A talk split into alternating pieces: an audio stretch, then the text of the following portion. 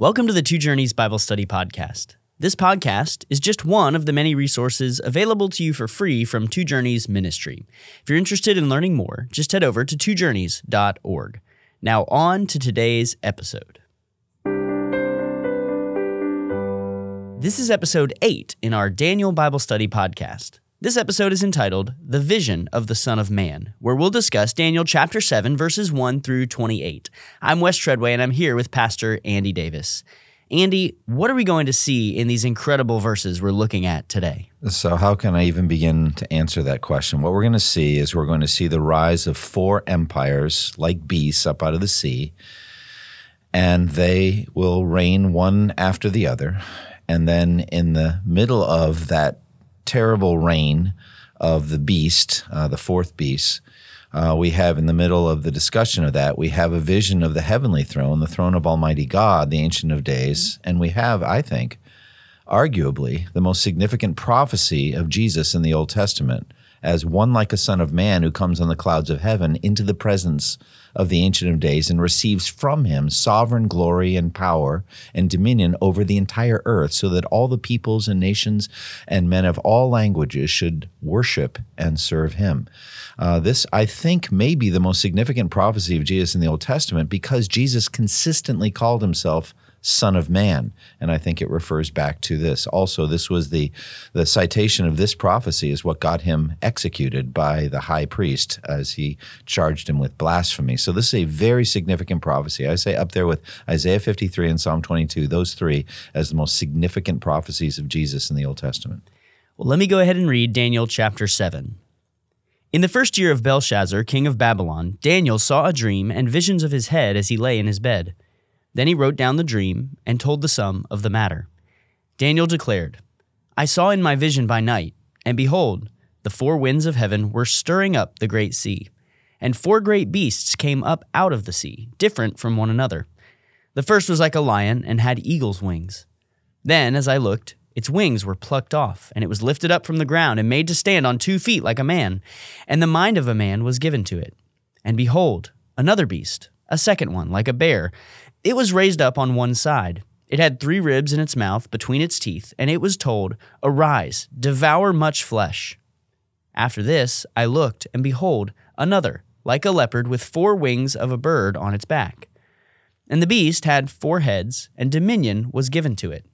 And after this, I saw in the night visions, and behold, a fourth beast, terrifying and dreadful, and exceedingly strong. It had great iron teeth. It devoured and broke in pieces and stamped what was left with its feet. It was different from all the beasts that were before it, and it had ten horns. I considered the horns, and behold, there came up among them another horn, a little one, before which three of the first horns were plucked up by the roots. And behold, in this horn were eyes like the eyes of a man, and a mouth speaking great things. As I looked, thrones were placed, and the Ancient of Days took his seat. His clothing was white as snow, and the hair of his head like pure wool. His throne was fiery flames. Its wheels were burning fire. A stream of fire issued and came out from before him. A thousand thousands served him, and ten thousand times ten thousand stood before him. The court sat in judgment, and the books were opened. I looked then because of the sound of the great words that the horn was speaking, and as I looked, the beast was killed, and its body destroyed and given over to be burned with fire. As for the rest of the beasts, their dominion was taken away, but their lives were prolonged for a season and a time. I saw in the night visions, and behold, with the clouds of heaven there came one like a son of man, and he came to the Ancient of Days, and was presented before him. And to him was given dominion and glory and a kingdom that all peoples, nations, and languages should serve him. His dominion is an everlasting dominion, which shall not pass away, and his kingdom one that shall not be destroyed. As for me, Daniel, my spirit within me was anxious, and the visions of my head alarmed me. I approached one of those who stood there and asked him the truth concerning all this. So he told me, and made known to me the interpretation of the things. These four great beasts are four kings who shall arise out of the earth, but the saints of the Most High shall receive the kingdom and possess the kingdom forever, forever, and ever. Then I desired to know the truth about the fourth beast, which was different from all the rest, exceedingly terrifying, with its teeth of iron and claws of bronze, and which devoured and broke in pieces and stamped what was left with its feet. and about the ten horns that were on its head, and the other horn that came up, and before which three of them fell the horn that had eyes and a mouth that spoke great things, and that seemed greater than its companions. As I looked, this horn made war with the saints and prevailed over them until the Ancient of Days came, and judgment was given for the saints of the Most High, and the time came when the saints possessed the kingdom. Thus he said, As for the fourth beast, there shall be a fourth kingdom on earth, which shall be different from all the kingdoms, and it shall devour the whole earth and trample it down and break it to pieces. As for the ten horns, out of this kingdom ten kings shall arise, and another shall arise after them. He shall be different from the former ones, and shall put down three kings. He shall speak words against the Most High, and shall wear out the saints of the Most High, and shall think to change the times and the law. And they shall be given into his hand for a time, times, and half a time. But the court shall sit in judgment, and his dominion shall be taken away, to be consumed and destroyed to the end. And the kingdom and the dominion and the greatness of the kingdoms under the whole heaven shall be given to the people of the saints of the Most High. His kingdom shall be an everlasting kingdom, and all dominions shall serve and obey him. Here is the end of the matter. As for me, Daniel, my thoughts greatly alarmed me, and my color changed, but I kept the matter in my heart. Andy, what were the circumstances of Daniel's vision, and what does Daniel mean when he says he wrote down the substance or sum of the matter? Right. So it's the first year of Belshazzar's reign. Belshazzar was the last king of Babylon. And we talked about him in Daniel chapter 5, of course. He was there when the writing on the wall came. And that very night he was slain and his kingdom was given over to Darius the Mede. And so uh, this is the, the last king of Babylon. So this is a key moment. And uh, Belshazzar, who is an inept and immoral and corrupt man, uh, began his reign. So that was the timing. And uh, Daniel had an overwhelming series of visions or one one dream. And it says he wrote down the substance of it because there's no way that his words could capture exactly what he mm. saw. And so there is a sense of the inadequacy of human language. And Paul talks about this in 1 Corinthians 13 when he talks about, you know, tongues and prophecy, seeing through a glass darkly and thinking like a child and reasoning like a child, etc. We do the best we can to put our understanding of God into words, but there's a limit to the words. We see the same thing in Ezekiel 1 where he says this was the image of the likeness of the glory of God and I fell face down. So there's there's only so much that language can capture. So he wrote down effectively the sum of it. But the Holy Spirit enabled him to do his work so well that we get what we need to get out of his hmm. vision. What's the first thing Daniel saw in his dream, and what does this represent? Um, he sees the four winds of heaven churning up a great sea. And um, I think what this refers to is the sea refers to the nations, uh, planet Earth, with pe- tribes and languages and peoples and nations, people of every culture. Um, and the turbulence of the sea implies great power and great disorder, it seems, chaos and mystery, like especially mystery. You think about great the great um, sea beasts that are below the surface of the sea, and people are terrified of them because they can't see them. Like I remember uh, when Jaws came out, everyone was afraid because you just don't know where it is. It, there's mystery, so you can't see down below the surface of the ocean. And so the ocean, I think, represents the world with all of its peoples, and the four winds of heaven churning them represents the turbulence of the nations, as Isaiah, Isaiah says, "Oh, the turbulence of many nations." They churn like the churning of the sea. So that's a, a, an image that we have here. So we think about sinful man divided into subgroups by their tribes and languages and peoples and nations, uh, pockets of nations, and there's turbulence and there's churning, and the winds are blowing on them. Uh, so it's a picture of chaos and uh, distress and power. What does Daniel see next in his dream, and how does he describe what he sees in verse 3? So, up out of this turbulent sea representing the nations come four great beasts, and it's very clear in this chapter, the angel that interprets it says the four beasts are four kingdoms or four empires. So, they're not just regular kingdoms, they are like king of kings type empires, uh, kind of uh, the, the type where a major king, like the king of Assyria or Babylon or you know these other uh, empires, the Medo Persians, the Greeks, and the Romans would come, and they would conquer more minor kings and kind of absorb them into the empire and allow them to keep their thrones as puppet kings. So these are massive empires, these four beasts. I think they're symbolized by beasts because there's a mindless destructiveness to them other than the first beast, uh, which changes in the mind or the heart of a man is given to it. Uh, I think that represents the transformation that came over Nebuchadnezzar when his mind was changed from that of a beast to that of a man. And so the idea of these empires is that they are savage, they're bloodthirsty, uh, they're they're like mindless killers. Like again, going back to Jaws, you think about the eyes of a great white. It's just there's no compassion. There's no. It's like they're dead eyes, um, and they just eat because the the the shark eats because it's designed to eat. It's designed to destroy. And so also these four beasts, it seems, represent mindless killing machines. That's what the empires are like. So you just spoke of the first beast in verse 4 and you would say that that refers to Nebuchadnezzar and his both humiliation and his restoration uh, as a king and representative of an empire. How does Daniel describe the second beast? What was it commanded to do, and what does this represent? Yeah. Okay. So, first of all, lining up the beasts with actual empires is something that most interpreters do. And we do this also from Daniel 2 with the uh, statue of the man, remember, with the head of gold and the chest of arms, arms of silver and belly of thighs of bronze and legs of iron, feet partly iron, partly clay. And we're told that each of the sections of this statue represents empires, one after the other. So, it seems, it makes sense that these beasts would represent also a succession of massive empires, and then we line them up with history. So the first must be the Babylonian Empire, and as I mentioned, um, you know, it's transformed.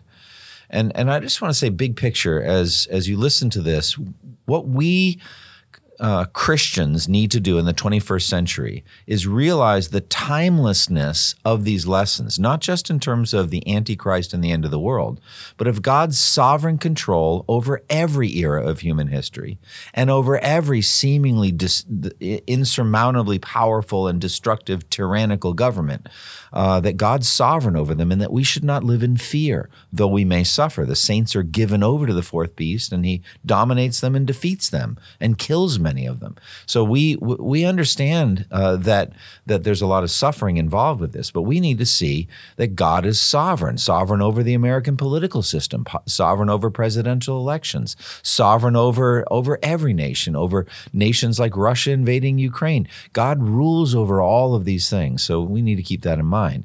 And you could ask, well, can Christians be involved in government? Well, Daniel was involved uh, very much in the government of both the Babylonians and later the Medo Persians. And he was a tremendous counselor to the king. And in chapter four, he gave advice, strong advice to Nebuchadnezzar before his mind was changed to that of an animal. Mm. And he said, Therefore, O king, be pleased to accept my advice. Renounce your wickedness by doing what is right and your tyranny by being kind to the oppressed. It may be that then your prosperity will continue.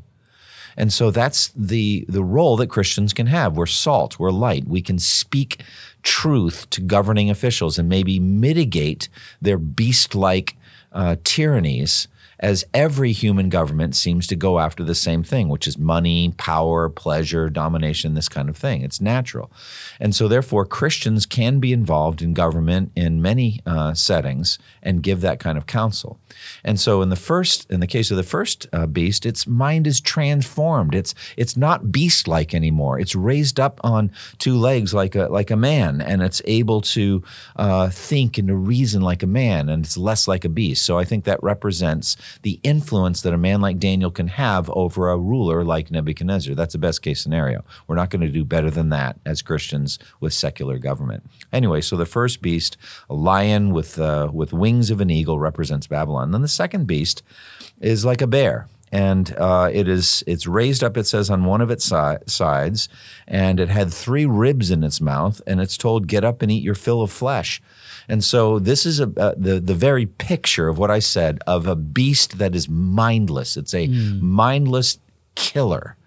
A destroyer of peoples, and it's just in it to to eat. It's like nature red in tooth and claw, as one poet put it. And so this is a bear, and it represents the Medo-Persians, and and the Persians were much stronger than the Medes. They tended to dominate, and so we generally think of it as the Persian Empire. When Alexander the Great defeated, it was he was defeating the Persians. So the Medes kind of receded. So you got that sense of the of an unequal uh, twofold kingdom.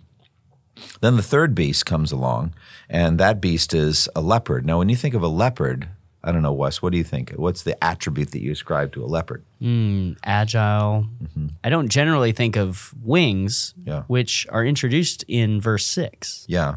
So I, I think so. Uh, I would say similar to a cheetah. Like, what would you think of a cheetah? What's the primary attribute of a cheetah? Fast. All right. And I think leopards are like that too. Only this leopard has wings. Hmm. So it's super fast. And I think this must refer, of course, we know it refers to the Greek Empire, but it must refer to the rapidity with which um, uh, Alexander the Great destroyed the Persian Empire. And in chapter 8, the next chapter, we're going to see him moving across the ground without touching it. Again, it's the image of speed. He comes like instantly and within a series of shattering battles, he ends the Persian Empire. Within, I mean, he died at age 32. So he was a young man. He was like a teenager, 18 or 19 years old when he began conquering. And he's done by early 30s. So that's a very, very fast conquest. And so it's a, an image of speed, uh, a leopard with wings on its back, and uh, it also has four heads. And so we know that when Dan, uh, sorry, when Alexander the Great died, he had no successor, no son. Um, and so the empire was divided into four. His four generals um, taking uh, each of them a fourth part of the kingdom. And so we got this four heads. You're going to see the same thing in chapter eight with the division into four. At the height of its power, it's cut off, and it's divided into four. Four prominent horns grew up to the four wing, winds of heaven, it says in Daniel 8. So here you got these four heads. And then we got the fourth beast. Yeah, what kind of beast is the fourth? How does Daniel describe its appearance and what other details does he give about this beast's appearance and activity? All right. First of all, it's not identified. Uh, it's not a, a lion, a, a leopard, a bear, an eagle. No animal is named. Just beast. And so I think it's just it's just different. And we know this is Rome. And so fundamentally, this fourth beast, terrifying, frightening, and very powerful, still holds the record and will hold the record for the length of time of a cohesive domination. Um, you're really talking about essentially, if you include the Byzantine Empire, the Eastern Roman Empire, about a thousand year reign. Um, and that's nobody's going to come close to that. Just the cycle of events is just much too fast uh, for that these days. Nobody's nobody's come close. Generally, the mighty empires last a couple of centuries at most. You know, the the the Mongols, um, you know, others, etc. But this was this was just there was an intelligence, a cohesiveness, a sense of pride, of heritage that the Romans had, a system of of law, of uh, a genius of engineering of building roads and aqueducts and and cities and organization. It was this vast uh, monster of of power and destruction, so powerful that no one could topple it, no one could take it on. You know, the their their uh, determination to rule and to dominate was unlike any other that had ever been. It had large iron teeth. So the idea of iron teeth is it's devouring, but it's not worn down by its devouring. It doesn't get tired as it as it devours. It just eats and eats, and it crushed and devoured its victims, trampled underfoot whatever was left. Uh, it was different from all the other uh, beasts, and it had ten horns. The horns represent centers of power or, or uh, kings, rulers, one after the other, or all at the same time. Depends how you interpret it. Anyway, this was Rome. And you think about the zealots, think about the Jews that rose up and decided to take Rome on in the year AD 70, and you have no chance. I mean, this thing's going to last for another, you know, 900 years in the East. So you have literally no chance. And so that's that's uh, that's what went on. Um, so that's it's the fourth beast. What then happens in verse 8? And how does this fit in the broader scope of Daniel chapter 7? Okay, so up comes the little horn, and the little horn, let's cut to the chase. The little horn represents Antichrist. It represents a blasphemous ruler um, who uh, defies heaven and uh, speaks words of blasphemy. We're going to find out much more about him uh, later in this chapter and also in, in chapter 11. So I think there are many antichrists. All right, there's a Greek antichrist, Antiochus Epiphanes. There's a Roman antichrist, which I think is the final f- phase of um, the Antichrist system, which is the Antichrist connected with this fourth beast. Um, but all of them, all of the self worshiping, um, godlike Roman emp- emperors were, were Antichrist to some degree. What's the significance of the fact that we go from this description of these four great beasts to the heavenly throne room? And what do we learn in verses 9 and 10? Right. When I was preaching through Revelation, um, you know, I got to chapter four, and it says, After this I looked, and there was a door standing open in heaven. And the voice I had first heard speaking to me like a trumpet said, Come up here, and I will show you what must take place after this. At once I was in the Spirit, and I went through the door, and there was a throne in heaven with someone seated on it. And when I preached on that passage, Revelation 4 3, I said, That throne is the central reality of the entire universe. It is the throne of Almighty God. Mm. And everything circles around it. Everything circles around it. You know, you think about. Um, you know, earlier at staff devotion today, we were talking about um, the blasphemies and the boasting of Assyria. And the Assyrians uh, were boasting about all of their conquests. And God, through the prophet Isaiah, said in, in Isaiah 37, Do you not realize that long ago I planned all of your conquests? I planned them and I gave them to you. Hmm. I'm the one that gave you the kingdom. I, the idea of many gods, polytheism, tribal deities, and all that is completely false.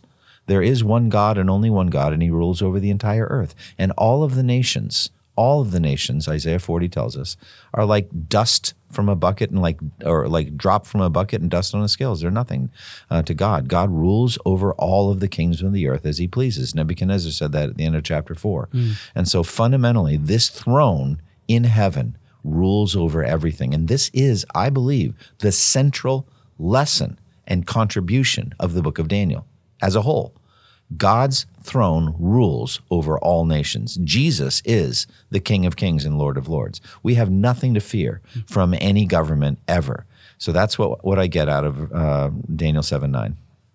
How about verse 10? This describes thousands upon thousands that attend this heavenly throne and the 10,000 times 10,000 that stood before him. Yeah what does this mean? And what does it mean that the court was seated and the books were open? Yeah, this is a terrifying image. So we've got the, it's called the Ancient of Days. And I think that ties back to Psalm 90. Uh, before their mountains were formed or, or anything was made in the universe before before all of that from everlasting to everlasting you are god. God is the ancient of days. He is the eternal unchanging creator of all things. That's god the ancient of days. He takes his his seat. He's on a throne and from his throne flows a river of fire. Now that fire represents his wrath and his judgment. We have the same image in ezekiel where the angels the cherubim scoop up fire that's moving between them and they hurl it down down to the earth. We have the same thing in Revelation as well. The fire represents judgment poured out from the righteous throne of God on the wicked sinners of the earth. A river of fire is flowing from God's throne. Isn't it beautiful that in Revelation we have a river of life flowing from the throne, the mm. same throne, but that's not judgment for us; it's life, and we drink from it, and we and we live. Um, but this image is one of wrath and destruction. A, a river of fire is flowing. Um, the throne was flaming with fire; its wheels were all ablaze. I believe that the fire, as in Ezekiel, also represents holiness. God is a consuming fire. And so that purity. So then you mentioned the thousands upon thousands attended him, 10,000 times 10,000 stood before him. Being the geek that I was, I did the math a long time ago. That's 100 million. These are angels. Mm. And, uh, you know, it's, it's just representative. There's more angels than can be counted. But you know, let's just stick with 100 million. What would that look like? 100 million angels. And they're all around them. And then it says the court is seated and the books are open. And in Revelation, we also have this idea of books, and the books represent um, the deeds and and actions the, and words of humans.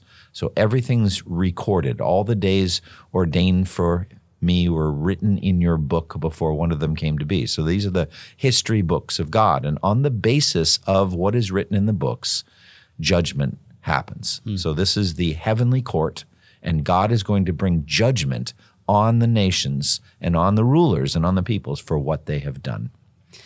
Why do you think Daniel interrupts his vision of the heavenly courtroom with the boastful words the horn was speaking? And what happened to the fourth beast and the other beasts? Yeah, it's interesting that 11 and 12 just interjects, and then we've got the Son of Man vision coming into the throne. So we're still up in the heavenly realms. And I think what the Holy Spirit's doing through Daniel here is saying this is relevant. The throne in heaven is relevant. God is tracking and intensely interested in what's going on on earth. You know, some Greeks had ideas of a God who couldn't care less. You know, he's like the Stoics thought of that. The, the gods are too pure to even care about us. All right? Same thing with the deists, the idea of God who made everything and walked away, just let it run. The God of the Bible is not that way. He is intensely interested. Like you think about Exodus, um, where it says, The Lord saw his people, the descendants of Abraham, Isaac, and Jacob, in bondage in, e- in Egypt, and he heard their cries by reason of their taskmaster, and he looked taskmasters, and he looked down on them and was concerned. God is tracking what's going on with his people and with the nations. And so this interjection of verse 11 and 12 in the midst of the heavenly throne shows the heavenly throne is intensely involved with and interested in what's going on on earth. Now, meanwhile, the, the horn um, is speaking blasphemous, boastful words in reference to the throne of fire. It's really laughable. It's like Psalm 2. The one enthroned in heaven laughs. You can't even come close to touching me, and you're blaspheming and boasting. And so it's, again, a, a way to comfort us who are dominated by the tyrants, generally. You know, as I've said many times before, the, the saints on earth are generally not the movers and shakers, but are the moved and shaken. We are the ones trampled by the fourth beast. We're the ones crushed by the tyrant. So the boastful, arrogant words of the tyrant are terrifying for us because he's so much more powerful than we are. But they're laughable to God, and they will be the basis of God's judgment on that arrogant blasphemer. So he watches the boastful words the horn is speaking are laughable compared to the power of Almighty God. And then he, as it turns out, the beast on which uh, uh, the, the, this horn was based is slain and his body is destroyed. So God effortlessly puts an end to these empires. And then uh, we have this sidebar. Other beasts have been stripped of their authority, were allowed to live for a period of time. I think what ends up happening is, if you just go back to away from the visionary, dreamlike aspect here, we're talking about peoples and nations. And when a people loses power, they don't cease to exist. Think about the Spanish Empire. They were the most powerful, dominant empire on earth after Columbus and on for the next couple of centuries, you know, Cortez and all that.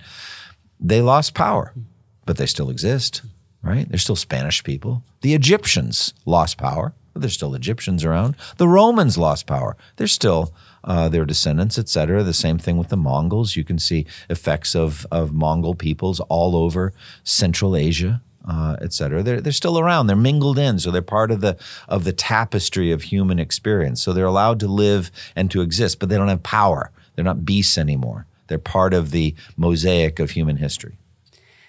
Now, in verses 13 and 14, we get this Son of Man vision. We began speaking in the introduction about the significance of this verse, these verses. I wonder if you might speak to the significance of the Son of Man being worshiped in verse 14 and talk more about how this relates to even Christ's statement that all authority in heaven and on earth has been given to me. Um, yeah, uh, so I'll say it again Daniel 7 13 and 14 I would say, arguably the most significant prophecy in the Old Testament. The only reason I say arguably is is Isaiah 53 explains substitutionary atonement and the significance of the death of Jesus and how he saves our souls. And how, what could be more significant than that? The answer to what could be more significant than that is who it is that died for us and for what purpose did he die? And right in these verses, we have the purpose. The reason that Jesus came to earth, the reason that he does all things is so that all nations and peoples would worship him. Now, here's the thing. I want to say something very, very important. Um, your translation, ESV, like most uh, translations, uses the word serve. All right. In verse 14, he was given authority, glory, and sovereign power. All peoples, nations, and men of every language served him. But the Aramaic word used here, and it is in Aramaic, this section of Daniel is in Aramaic, the, the word used here is a religious word. Mm. And uh, it's very similar to, um, uh, you know, I am the Lord your God. You shall have no other gods before me. Or as Jesus said to Satan, um, worship the Lord your God and what? Serve him only. Mm. So that means worship. So basically, what's significant about the Son of Man vision is first of all, he's human. Son of Man means a human being. But he's riding on the clouds of heaven, coming into the presence of the Ancient of Days, who is God the Father He's allowed right into his presence, which no created being would ever be. He receives from him, the text says, authority, glory, and sovereign power. So that directly ties to the famous statement in the Great Commission all authority in heaven and earth has been given to me. Mm-hmm. This is the giving mm-hmm. right here. He gives him power over the world. Jesus has that power um, authority, glory, and sovereign power. Look at those words. He has authority, he has the right to rule. All right. Uh, John 5, he has the right to be judged because he is the Son of Man. Jesus said that. I'm the Son of Man. I get to judge everyone. I think that might derive from this passage. Mm. And glory is given him, like the glory of God is given, the radiant, shining glory, sovereign power. And peoples, nations, and men of every language worship him. That happens as a result of the Great Commission of people uh, hearing the gospel and believing in Jesus. And in the end, in heaven, we'll all be worshiping and praising Jesus. And that is very significant, the worship aspect, because Jesus did say to Satan, when Satan said, I'll give you the whole world, all the kingdoms of the world in their glory, if you'll bow down and worship me. Jesus said, Away from me, for it is written, Worship the Lord your God and serve him only. And yet, after he is ra- raised from the dead and he appears to uh, the apostles and appears to specifically doubting Thomas, and Thomas sees that he is risen from the dead, he sees the nail marks and the wound in the side and all that and he he says, "Stop doubting and believe." What does Thomas say to Jesus? Mm. My Lord and my God. That's open worship. He's worshiping him as God. Based on Daniel 7:14, that's completely appropriate. Mm-hmm. And others worship Jesus as well. Mm. They fell down before him and worshiped him, and Jesus accepted that worship. Um, and then it says of his kingdom, his dominion is an everlasting dominion that will never pass away. His kingdom is one that will never end. It will never be destroyed. So, all right, putting it all together, I believe – this is why Jesus called himself Son of Man over and over. This was his name for himself, Son of Man. And so, therefore, he is pointing to this prophecy as super significant. Furthermore, on trial before the high priest, the high priest, getting nowhere with all of his false witnesses, charged him under oath. He said, I charge you under oath by the living God. Tell us if you're the Christ, the Son of God. He said, I am. And then he said, In the future, you'll see the Son of Man sitting at the right hand of the Mighty One and coming on the clouds of heaven. A direct connection here with Daniel 7. Verses 15 through 18 really uh, give us both Daniel's reaction and somewhat of a quick summary of the dream and what we've seen thus far. It says, As for me, Daniel, my spirit within me was anxious. The visions of my head alarmed me. I approached one of those who stood there and asked him the truth concerning all this. So he told me and made known to me the interpretation of the thing. So Daniel is overwhelmed by what he's seen and yeah. he's he's asking for some help. I yeah. want to I want to understand. And then interestingly, we get this brief summary here in 17 and 18. These mm-hmm. four great beasts are four kings who shall arise out of the earth, mm-hmm. but the saints of the most high shall receive the kingdom and possess the kingdom forever, forever and ever. Amen. When we get the longer explanation and the attention that's given in verses 19 through 27 to the fourth beast is striking. Yeah. Uh, why does Daniel do that? And what does he unfold here as this dream, this vision is interpreted. All right, yeah. So first of all, I think this is marvelous. Verse 17, 18, the ability to summarize the whole thing. You know, I, I think I've had a number of books published, and uh, when you make a proposal to a publisher, they want you to be able to explain your book in one sentence, one paragraph, three paragraphs, and one page. And it's like, all right, different levels of detail. Hmm. And so here he's basically summarizing the whole thing up. Now I want to circle back to what I said a moment ago to American evangelicals, people that are very anxious about who wins the White House and who's concerned about all that. Let's look at the at the summary here. All right. Verse 17 and 18. The four great beasts are four kingdoms that will rise from the earth. But the saints of the Most High will receive the kingdom and will possess it forever. Yes, forever and ever. That's the final end of us and governments. So be at peace. I'm not saying don't vote. I think we should vote. We should be involved. We should be Daniels and, and have roles to play, etc. But just know where we're heading in all this. So it's very, very beautiful. Now, mm. Daniel, though, wants more detail, and the Holy Spirit wants to give us that detail. So we zero in specifically on the fourth beast because it was just so terrifying and so incomprehensible. And also because it's very, very important for us to understand the reign of the Antichrist uh, which Jesus himself will specifically destroy by the splendor of his coming and by the, by the breath of his mouth. Second Thessalonians 2. So he zeroes in on that fourth beast and on the reign of Antichrist. What does the little horn do to the saints, and why was this so shocking to Daniel? Okay, so uh, in verse 21, it's, it, it is shocking. It says, As I watched, this horn was waging war against the saints and defeating them. So that's very, very important. And then um, you know, verse 25, he will speak against the Most High and oppress his saints. All right. The, and then it says in verse 25, the saints will be handed over to him for a time, times, and half a time. So this is nothing short of martyrdom. There's no other way to understand that. The saints are defeated by the horn and by the fourth beast by dying. We know that the blood of martyrs is seed for the church, Tertullian said. And I believe that the over overwhelming majority of martyrs that in the end will have literally laid down their life for Jesus have not yet died. Hmm.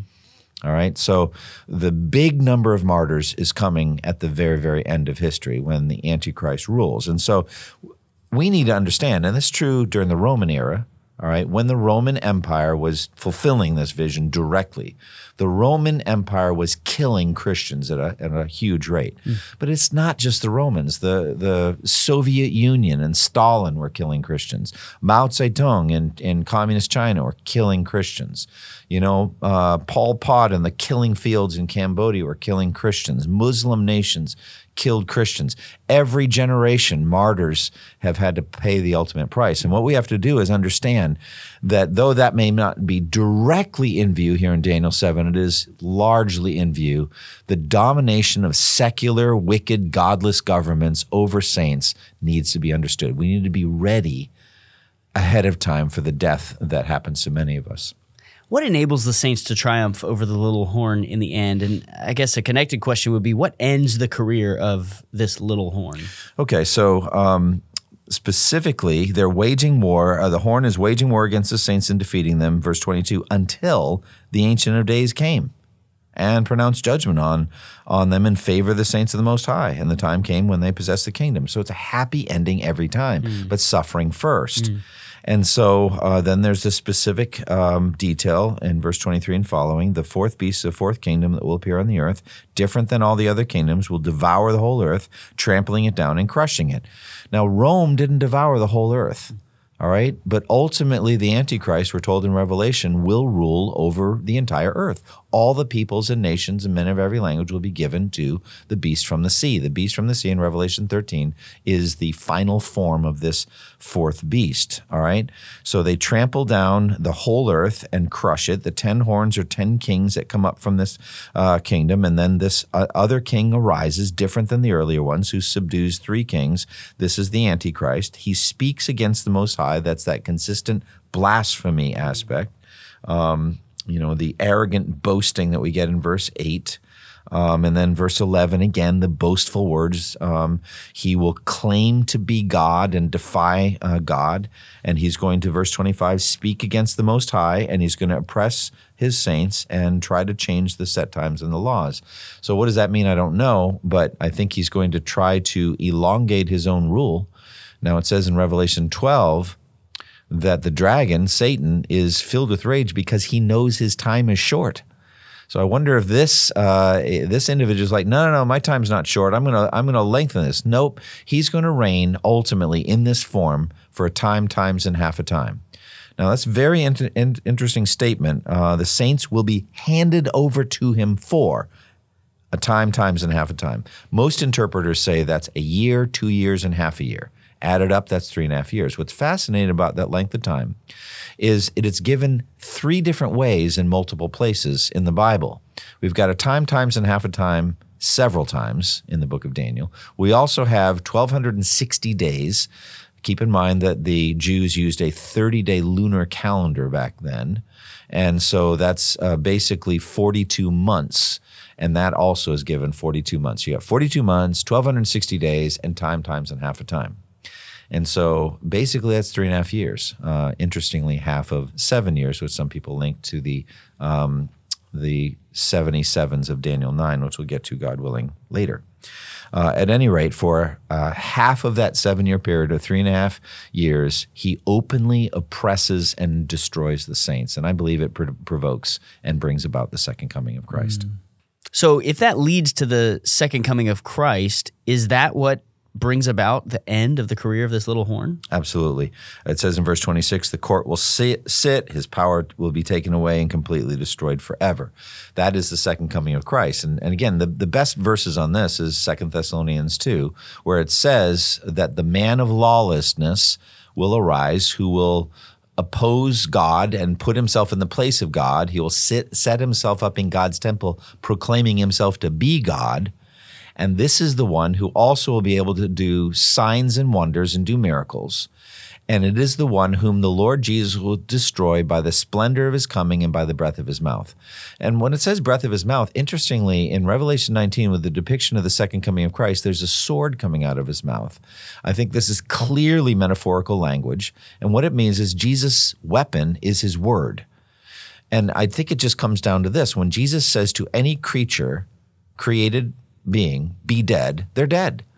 It's just that simple. Mm. I think about the Syrophoenician woman's demon possessed daughter, and Jesus drove the demon out without ever going, without ever touching the little girl, without saying any words, just by thinking it, the demon was evicted. That's the power of Christ. So he doesn't need a weapon in his hand, and he sure doesn't need an army. Mm.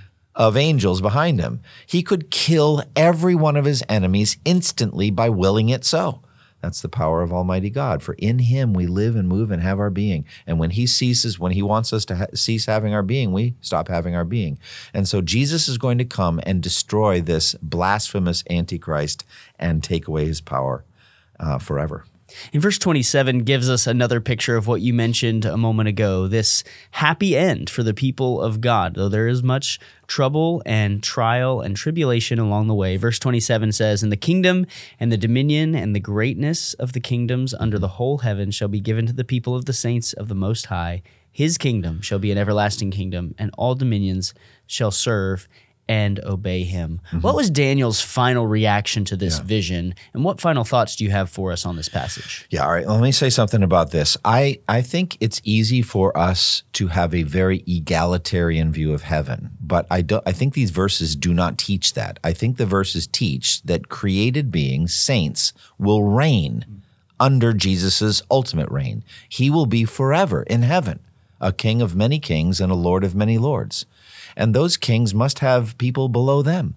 As the centurion said, I myself am a man under authority with soldiers under me. I think we'll have that same structure. We just won't have tyranny and oppression, and we won't have murmuring and rebellion either. to those above us in authority, we'll be glad for their authority and gladly submit to it. To those below us, we will not tyrannize them or dominate them or feel arrogant toward them.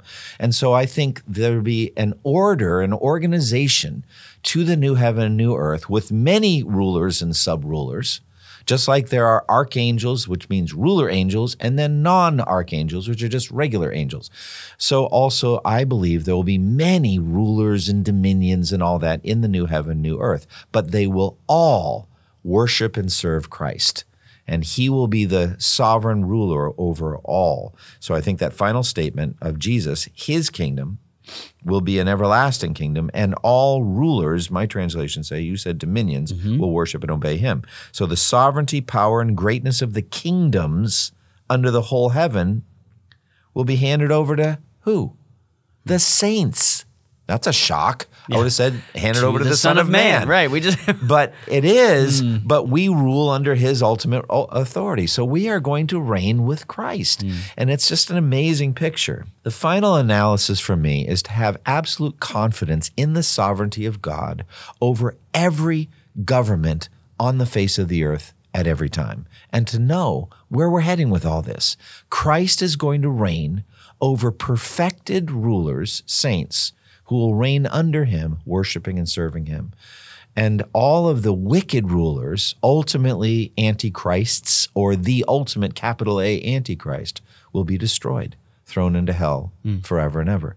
So, meanwhile, while we have civic duties to do, like voting, and while others may get even more involved by campaigning and by being directly involved in the American political process, as they should, keep in mind all of the governments are going to yield eventually to the government of Antichrist, and that government will be destroyed by the second coming of Christ.